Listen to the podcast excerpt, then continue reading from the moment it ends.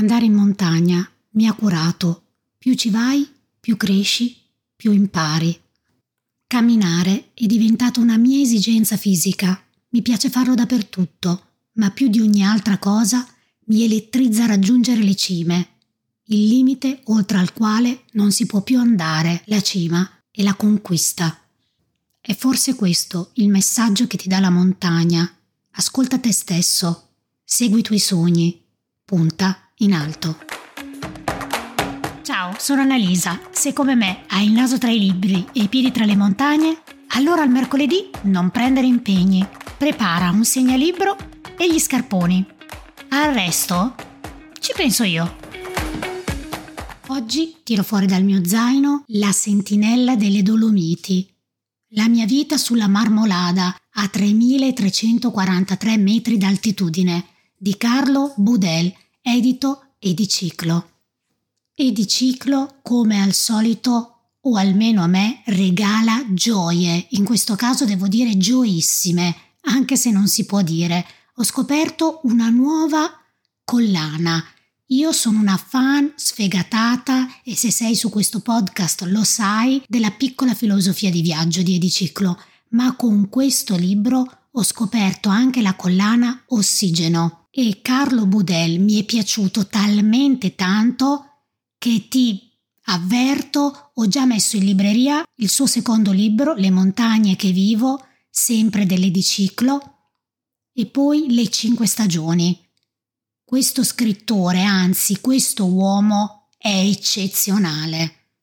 Partiamo dall'antefatto, o meglio, dal presupposto che questo libro con me già solo per la copertina, quindi per l'immagine di Boudel che si fa la barba a 3343 metri d'altitudine con alle spalle le Dolomiti e il titolo La sentinella delle Dolomiti per me aveva già vinto io lo dovevo ancora aprire, iniziare a guardare l'incipit, ma già sapevo dentro di me che mi sarebbe piaciuto. Poi sono andata alla fine perché ha un piccolo inserto fotografico e ho visto lui che leggeva un libro, ma non un libro qualsiasi, Le otto montagne. Quindi ho detto basta. Lui ha vinto. E avevo ragione, perché la storia di Carlo Budel è pazzesca. Lui, a 40 anni suonati, decide di cambiare vita, ma di cambiare totalmente vita. In questo libro lui si racconta, si mette a nudo nel bene e nel male che in pochi fanno e lui è estremamente sincero anche nelle sue fragilità e questo io l'ho apprezzato tantissimo. Si inizia a raccontare da quando era piccolo, un semplice bambino, che amava andare per boschi a funghi con suo nonno. Lui si racconta e ci racconta che è diventato grande tra le montagne, quindi la montagna è stata da sempre parte della sua vita, parte del suo corpo, sia nell'infanzia agli albori, diciamo, sia poi in età adulta. C'è stato un inframmezzo dove forse la montagna durante la sua adolescenza e durante la sua prima maturità è passata in secondo piano, ma non del tutto, perché anche se in sordina quel richiamo verso la montagna gli scorreva comunque nelle vene.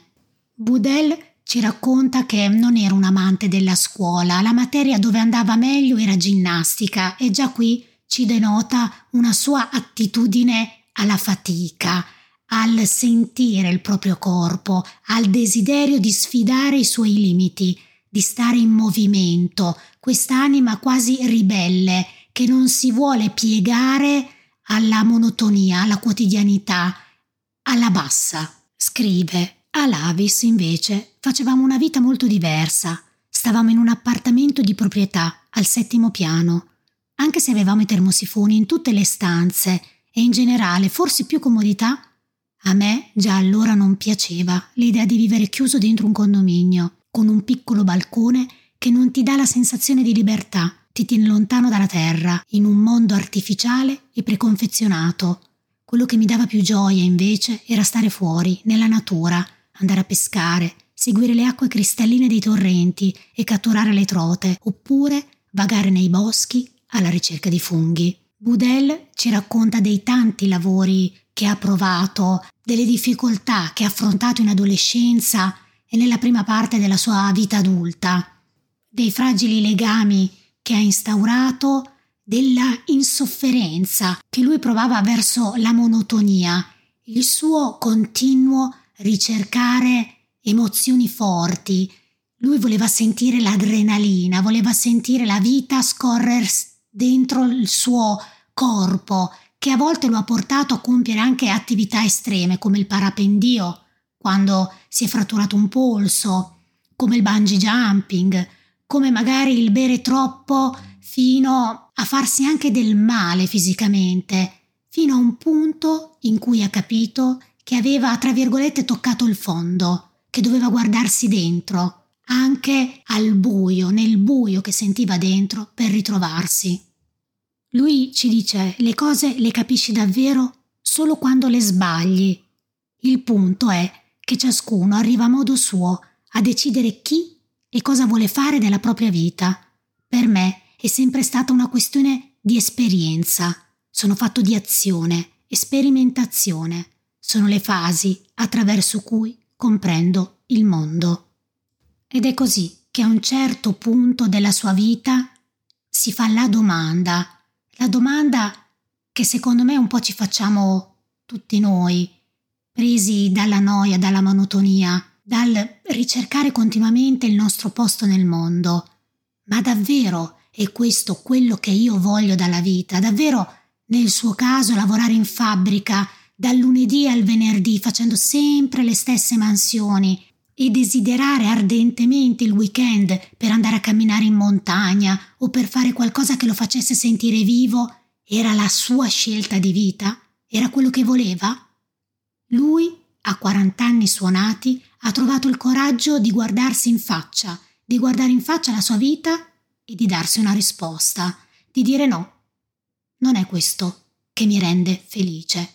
E dopo vent'anni in fabbrica un posto a tempo indeterminato, ha trovato il coraggio di mollare tutto, di licenziarsi e di ricominciare, di rinascere. Budel afferma: se stai male con te stesso, non sarai felice in nessun posto. Se invece impari ad ascoltarti, a seguire i tuoi sogni, le tue aspirazioni, non c'è bisogno di andare dall'altra parte del mondo. La felicità può essere a chilometro zero e io, devo ammetterlo, sono avvantaggiato, avendo la fortuna di vivere ai piedi delle Dolomiti. Ho cominciato d'improvviso ad accorgermi di quanta bellezza mi circonda, a godere delle variazioni minime nel paesaggio, che cambia a seconda delle stagioni e della luce nei diversi momenti della giornata. Prima non riuscivo a vedere nulla. Ed è così, Budel, per la prima volta, è come se si svegliasse da un lungo sonno e guarda in faccia la sua vita, la prende in mano e si prende un periodo sabbatico, diciamo, dove cerca di capire qual è il suo posto e inizia a scalare montagne, inizia a riappropriarsi della sua montagna, come se la rivedesse per la prima volta. E in tutto questo fa anche un incontro speciale, che ai miei occhi l'ha reso ancora più meraviglioso perché chi mi segue anche sul mio profilo Instagram annalisa-book tracker sa quanto io ami i cani. Io ho un rapporto speciale col mio cane Chuck e sapere che anche Budel ha incontrato la sua Paris e che ha avuto con lei un rapporto magico me lo ha reso ancora più simpatico ancora più speciale ai miei occhi. Lui dice non pensavo fosse possibile sentirsi così legati a un animale. Con lei ho scoperto che un cane sa darti tanto, più degli umani. La sera, quando mi alzo dal divano, le lascio il posto caldo, la saluto, salgo a dormire e al mattino la prima cosa che faccio è scendere a darle il buongiorno. Lei mi ha riportato a piedi nei boschi e lungo i torrenti attorno o in cima a vette che non conoscevo. Mi ha costretto a rallentare il mio folle ritmo e a guardarmi in faccia. Sì, perché la montagna lo ha salvato, ma anche Paris lo ha salvato. Boudel poi inizia a fare alcune stagioni invernali ed estive nei rifugi, tra cui il rifugio Castiglioni di un suo caro amico Aurelio, dove anche da ragazzino aveva lavorato. Quindi pensiamo i corsi e i ricorsi della storia. Si vede che era proprio destino che Boudel rincontrasse Aurelio. Guarda caso, Aurelio è anche il padrone di Capanna Punta Penia, il rifugio più alto delle Dolomiti, che si trova arroccato sul cucuzzolo della Marmolada, a quei famosi 3343 metri di altitudine. Gestire Capanna Punta Penia non è affatto semplice per via sia dell'aria rarefatta che c'è lassù e anche per le condizioni meteo, perché d'estate, in teoria, a quell'altitudine la neve spesso prende il sopravvento, anche se ultimamente con il cambiamento climatico non possiamo proprio affermare la stessa cosa, purtroppo. Per raggiungere Capanna Punta Penia di sicuro non è una passeggiata, ma o bisogna passare il ghiacciaio oppure fare una ferrata, quindi o si è escursionisti esperti o si deve chiedere aiuto a una guida alpina. Insomma, capiamo già solo da queste piccole informazioni che non si tratta di una passeggiata di salute, vivere mesi e mesi in questa capanna per gestirla.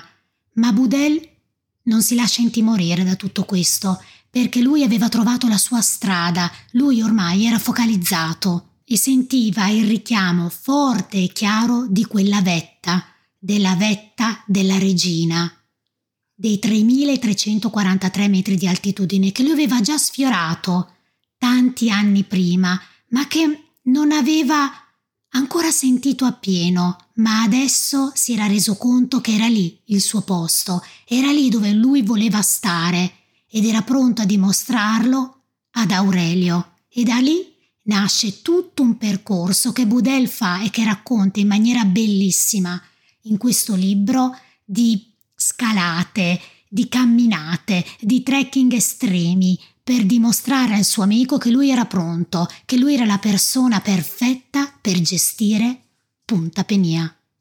Ci racconta, avrei dovuto imparare a cavarmela da solo, in condizioni estreme, con temporali spaventosi, tormenti di neve, raffiche di vento gelido. Avrei dovuto essere pronto a non vedere nessuno per giornate intere, oppure ad accogliere decine di persone contemporaneamente. Avrei dovuto mantenere sempre la calma, fare il possibile per soddisfare le esigenze di tutti, consapevole di essere in un ambiente estremo e non in un bar di paese. Non era andato per il sottile Aurelio e io avevo apprezzato la sua onestà non è uno che fa giri di parole. Sono pronto a tutto, avevo risposto. Ed è proprio la tenacia e la determinazione di chi crede fermamente nei propri sogni che guiderà Baudel ad avere la gestione di Punta Penia e a far sì che anche noi partecipiamo a questo evento, alla gioia, a questa bellezza, perché lui sul suo profilo Instagram, anzi ti invito a seguirlo anche se ormai è una star perché ha tantissimi follower, condivide le albe, i tramonti, i paesaggi che ci sono lì a Punta Penia. È un vero spettacolo, una meraviglia, sembrano quadri. Ti emozioni solo a vederli così, attraverso uno schermo. Io non oso immaginare vederli di persona lì con lui davanti a questi panorami mozzafiato. Ovvio che raggiungerla non è così semplice, come ti ho detto e come consiglia anche lui e io questo lo apprezzo tantissimo perché lui non fa sconti, non dice dai venite a trovarmi, lui è il primo a dire mi raccomando, mettetevi in cammino, raggiungetemi qui, venite, a vedere Punta Penia, venite a dormire una notte qui in rifugio, ma solo se siete pronti, se no fate riferimento a una guida alpina, perché lui ci racconterà di gente bislacca, di incontri stravaganti, di gente che è arrivata lì da lui nel rifugio piangente, terrorizzata, perché, come afferma più volte, lì, sul tetto del mondo, quando arriva un temporale non è come arriva la bassa, lì il temporale ce l'hai accanto, ce l'hai di fianco, i tuoni sono assordanti, i fulmini sono sopra la tua testa, tanto che il rifugio è ingabbiato per evitare di essere meta di fulmini. Qui la vita è totalmente diversa, non ci sono comodità, non ci sono ricchezze, tra virgolette, se non quelle che la natura offre, che forse sono le più preziose, anzi, togliamo il forse. Ma nonostante tutto, Budel riesce addirittura a preparare dei dolci. Lui, dentro alla sua stufa nel rifugio, sforna prelibatezze. Il suo strudel è famosissimo, addirittura un ragazzo lo ha portato giù dal rifugio di Punta Penia fino a Milano dove abita a sua madre. Quindi per farti capire la potenza di questo uomo, la potenza di Punta Penia, per me è bellissima. Questa cosa è bellissimo vedere come l'amore, la passione di questo uomo buchi lo schermo, proprio letteralmente buchi lo schermo e arrivi a Milano, a Roma, a qualsiasi città, a qualsiasi latitudine. Ecco, questo è un potere comunicativo pazzesco e lui lo fa con una tranquillità, con una libertà e con un'eleganza unica, perché lui non lo fa per attirare follower, lui lo fa perché ama il posto dov'è, ama quello che fa, ama la montagna, e la rispetta, perché molte volte Budel ci porta anche a riflettere e a capire che la montagna non va sottovalutata, ma va curata, va conservata a maggior ragione al giorno d'oggi.